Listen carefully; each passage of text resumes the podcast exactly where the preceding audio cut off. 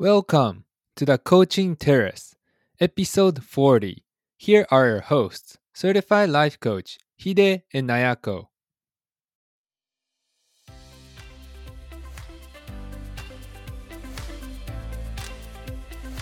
皆さんこんにちは。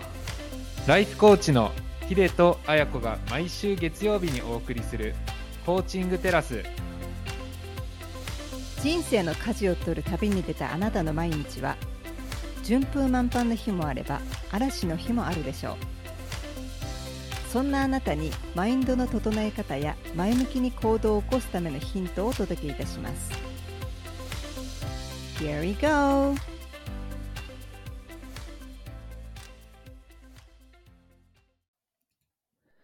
皆さんこんにちは。こんにちはあやこさん、はいこれ収録始めたの2人でミーティング開始してからもう1時間以上経ってるんですけど何してたんですか私たちは？ね、いつも私たちミーティングの前に何時間も喋っちゃったりするんですよね。いやもう知りたいんですよ。もうずっと座りっぱなしで。いや本当になんか最長どこだったっけ？2人で会った時とかだと思うんですけれどあれですねね千葉でお会いした時ではいなんか8時間とか9時間ぐらい話してなかったでしたっけ？なんかすごいずっと話してたと思うんですけど、ええ、その時ヒデさんを説問攻めにしてた気がするんですそう。すごい後押ししていただいて最強のコーチングをしていただいてたんですけれどあれは最強ですよ皆さん。もうめちゃくちゃ後押ししていただいて。あでも今ようやくいろいろとこなし始めてあの時背中を押していただいたものは基本全部片付けて一歩前に進められました。コーチングテラスらしく。じゃあ新たな新たなヒデがまた誕生して動き出したって感じですね。そうですねこれからもやっていきたいと思うんですけれど、まあ、そのさっきの1時間ぐらい話してた内容すごい濃かったなと思っててこれもしかしたら最初その収録してもいいんじゃないかなって思ったんですけれどそしたらあやこさんが、ね、インスタでライブできんじゃないかってそうですね。あのどうしても録音っていうと私たち一応こういうこと話しましょうってなると20はい分ぐらい話せなかったんですけど、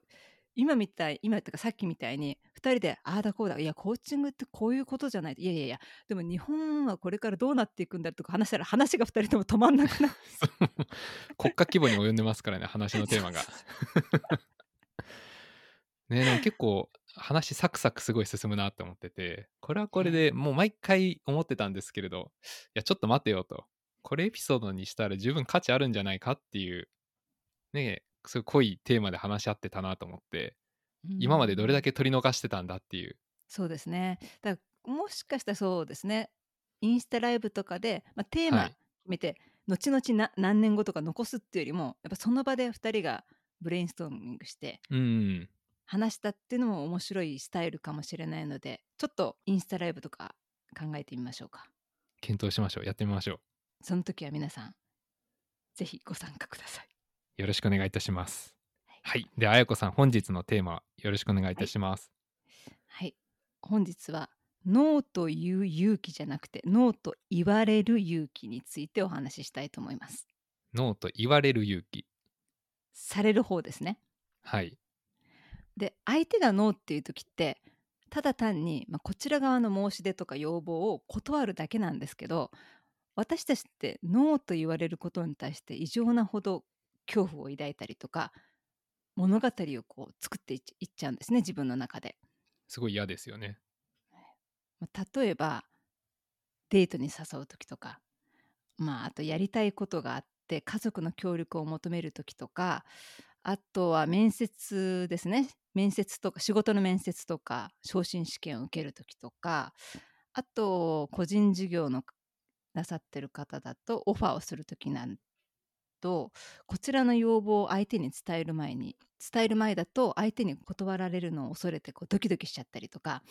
最悪こうなったら嫌だなとかそっちの方にまあ想像力を持ってっちゃったりするんですよね。でまたあと、うん相手に断られた実際に断られてノーって言われた時はノーをノーで終わらせないでやっぱり私って人として魅力がないんだとかどうせ私には無理だったんだとかもうこんな思いしたくないからもうひっそり誰もいないとこで暮らしたいとか所詮世の中こんなもんよとか相手のたった一言のノーでいろんなネガティブな意味付けのこう上塗りしちゃうんですよね。なんかどうしても相手からノーって言われてしまうと自己否定されたような気分がつきまとってで消そうとするっていうか追いやろうとするんですけれどもうどんどんどんどん出てきて止まんなくなってしまいますよね。そうそうなんですよね。だから今回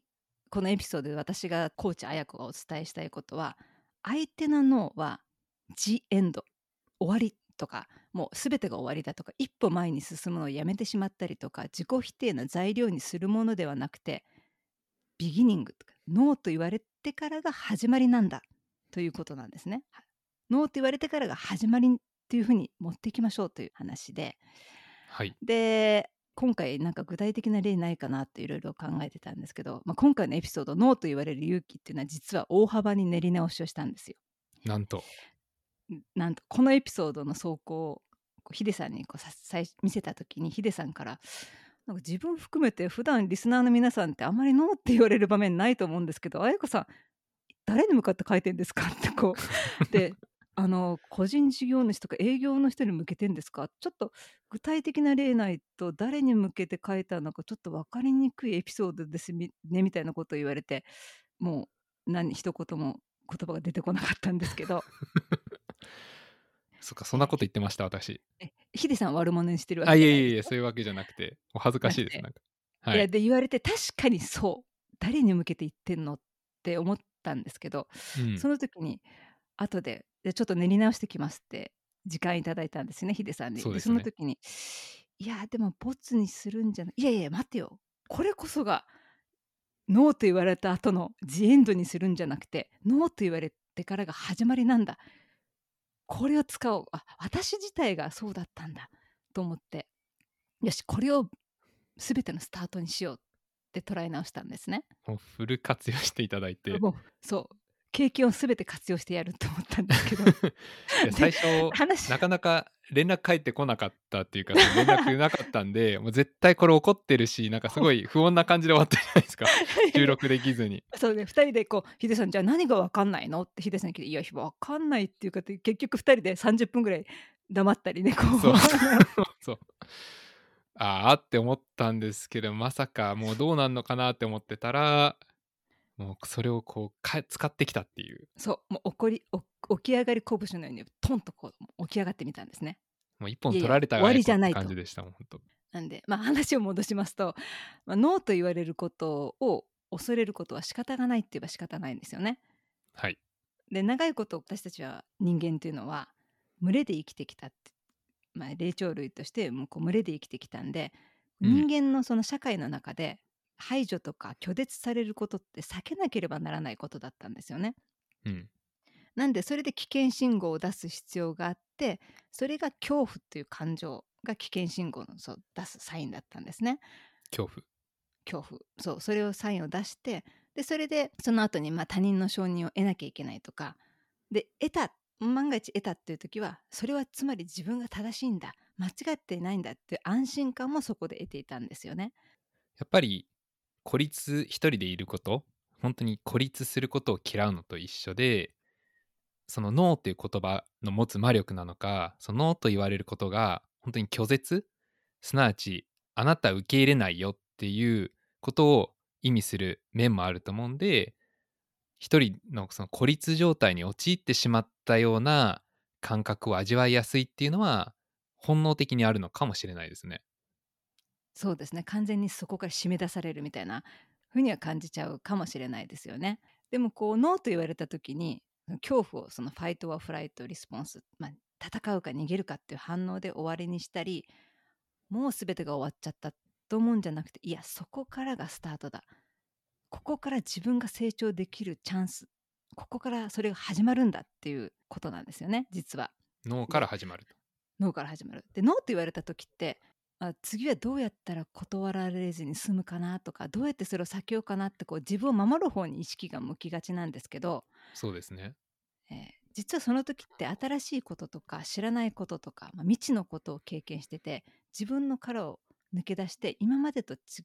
違った景色を見るチャンスなんですよね。うん。なんでノーと言われたことを自分がどんな意味付けしてたのかな？とか一体自分は何を恐れてるのかな？ってそこに気づいてでそこからこう一歩一歩チャレンジし続けることでいろんな可能性が開けていくんじゃないかっていうのを身をもって経験しました今回は。身をもって経験。すごい強調してきたまさかの。あのそれがこうやって原稿になって今あの原稿共有お互いエピソード共有しててすごくスッときたんですね自分としては。うん。最初読んだ時は分かんなかったところ正直あったんですけれど、ええ今こうお互いこう話の内容を共有してあこれだったらすごい伝わるなって思ったのでそれこそこう綾子さんがノーと言われてもそれがビゲニングザ・ビゲニングだということで捉えてそれをこうしかもうまく今回の事例、まあ、ある意味失敗事例をうまく使って一つの形に収めたっていう、まあ、成功事例になったってことですよね。ありがとうございますありがとうございます。なんかちょっと上からになっちゃったかもしれないんですけれど、最初本当びっくりして、俺のこと書いてあるんで、そうなんですよ。あでもこう、ノーと言われることが始まりっていうのと、あともう一つおっしゃっていていた、そのノーと言われる、言われた経験こそが、どうしても湧き上がってるかんくる感情って、恐怖とか、うん嫌われたんじゃないかとか排除された拒絶されたんじゃないかっていう否定的感情がまず湧き上がってくるかもしれないんですけれど一方で言うとそういったコンフォートゾーンから抜け出した自分がいたからこそノーと言われたっていう。だそれはチャレンジしたからノーと言われたんだっていうのはむしろ褒めるべきだったんだっていうのは愛子さんの話聞いててすごい新しい気づきだなと思って。うん。でこれ別の話になるんですけれど先日 USJ ユニバーサル・スタジオ・ジャパンですねの再建の立役者である森岡剛さんという方がいるんですけれどすごいプロフェッショナルなマーケターの方で。でこの方がご自身のキャリア論についてマーケティングのプロフェッショナルとして語っている講義動画を見てたんですね。でそこで習慣に関するお話をされていたんですけれど具体的にはその森岡さんがお手洗いで少し汚い話になるんですけれど用を足す時に立ったままその用を足してたそうなんですけれどそのせいでどれだけ散らばってんのあんたっていう形で奥様からお叱りをいただいてたようなんですね。ええでそれでまあ少し余談になるんですけど面白いのがその自分で立った場合と座った場合でどれだけ飛び散りが違うか なんか数学的に計算したらなんか78倍違ったらしいんですよ。へえそんなに違うんですね。全然違う。まあ、どういう計算式で何が出てきたのかは、さておきよくわかんないんですけれど、まあ、それだけ全然散らばり度合いが違うと。なんですけれど、でそれで、あ、これはすごい汚いんだ、失礼なんだっていうのに気づいて、じゃあ変わろうって頭の中では意識として変わろうっていう意識を持ちましたと。なんですけれど、実際急いでる時にトイレ行った時に、自分が用を足した時に気づいたら立ってる自分がいたと。立ちながらうん用を足してた自分がいて、あの時もう座ってやるって決めた自分だったのにあまたこうして立ってると。いうので最初はすごい自己否定が始まったんですね。なんで俺できてないんだみたいな。絶対しないって約束したのにっていう。ただそれがもう一つ気づきにつながってそれがすぐに変われないことをあらかじめ覚悟して変わるっていうことらしくて。うん。すなわち5回中5回の成功を求める1回成功して2回成功してまた3回目も成功して4回もうまくいって5回も完璧っていうんじゃなくて5回中1回の成功を求めようと。なので今回の話で言うともちろんみんなイエスって言われたいと思うんですよね。うんそっちの方がやっぱり自分はイエスを望んでるし否定されたくないし拒絶された時の不快感とか味わいたくないと。しかしこれってやはりどうしても相手があってのことですからノーと言われる可能性もありますよね。うんむしろその可能性の方が高いかもしれない。うんだから前もってノーと言われることだってあるよねっていうのを、まあ、不安に思うっていうよりはその可能性をあらかじめ頭に入れておくとその1回中1回の失敗に終わらずにネクストチャレンジとかっていうのも出てくるのかなっていうのはその森岡さんの話を聞いてて思いましたね。確かにね。今ごめんなさい。自分のコメント言おうと思ったらヒデさんの5回中じゃあ今まで何回経ってたのかなってそっちの方にちょっと頭がいっちゃって。ごめんね。だって5回中1回確かにそんなすぐ今まで何万回経ってたんだからそんなすぐには成功するわけないからね。そうですね。ごめんなさい。そっちに意識がいっちゃって。はい。話を戻します。はい。そうなんそうなんですよね、だからまああらかじめ頭に入れておくっていうねそのノーと言われることをい入れておくっていうことでももちろんチャレンジししやすいかなとは思いますね。で、うんそれであとノーと言われるのが恐怖であるっていうのは、まあ、ヒデさんの先ほどの話に戻るとやっぱりそれでも前に行くっていう私たちってそれだけですごいっていうことなんですよね。コンフォートゾーンを抜け出したわけですもんね抜け。出したそうなんですね。でそこで今回ノーと言われた時の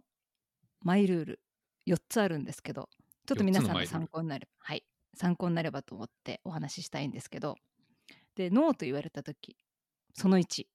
その1ま。ずノーと言ったことはその断る相手に理由があったので自分自身に問題があったわけではないということ。でその2は相手の理由をコントロールしたりねじ伏せたりするんじゃなくて自分がコントロールできることに意識をスイッチしていくこと、うん。はい、でその3最悪のシナリオを考えてみることで最悪のシナリオってこう考えてみると実はそんな最悪のことでもなかったなっていうことがほとんどなんですね。うん。でその4っていうのは、まあ、これが一番大事なんですけどノーと言われた時にこうとっさに感じる恐れとかその不快な感情っていうのを感じることを厭わないこともうウェルカムウェルカムする。もうヒデさんにノーって言われた時にうウェルカムっていう。それはやばいですね。そう。それやばい。まあそのぐらいってことですね。そのぐらいそのぐらいっていうこと。はい。これ少し1個質問してもいいですか？はい。今挙げていただいた4つがあの自分に問題がないっていうことと自分がコントロールできることに意識を置こう。で最悪のシナリオを考えてみるというのとはい。不快な感情を感じることを厭わないだと思うんですけどこの3つ目の最悪のシナリオを考えてみるっていうのは何かそのノーと言われる場面に当たる前に考えておくってことですかね。で考えてみたら最悪の事態ではないんじゃないかなんか先入観として、はい。言われる前に自分の中でいろんな物語を使っていやこういうことになってあこんな怖いことが起こるんだと思ってもまあ具体例ね具体例ちょっと浮かばないねはいあそうだ具体例、まあ、今回私のこのポッドキャストのこのボツになって、まあ、ヒデさんとこう2人で黙っちゃった。でもこれはそうか起きたとか。だけど使われないボツになる。つまりそれを自分で意味付けして自分には人に伝える能力がないんだ。あもうこれはコーチングテラスは終わりだと。はい。っていうシナリオを考えてるんですけどそんな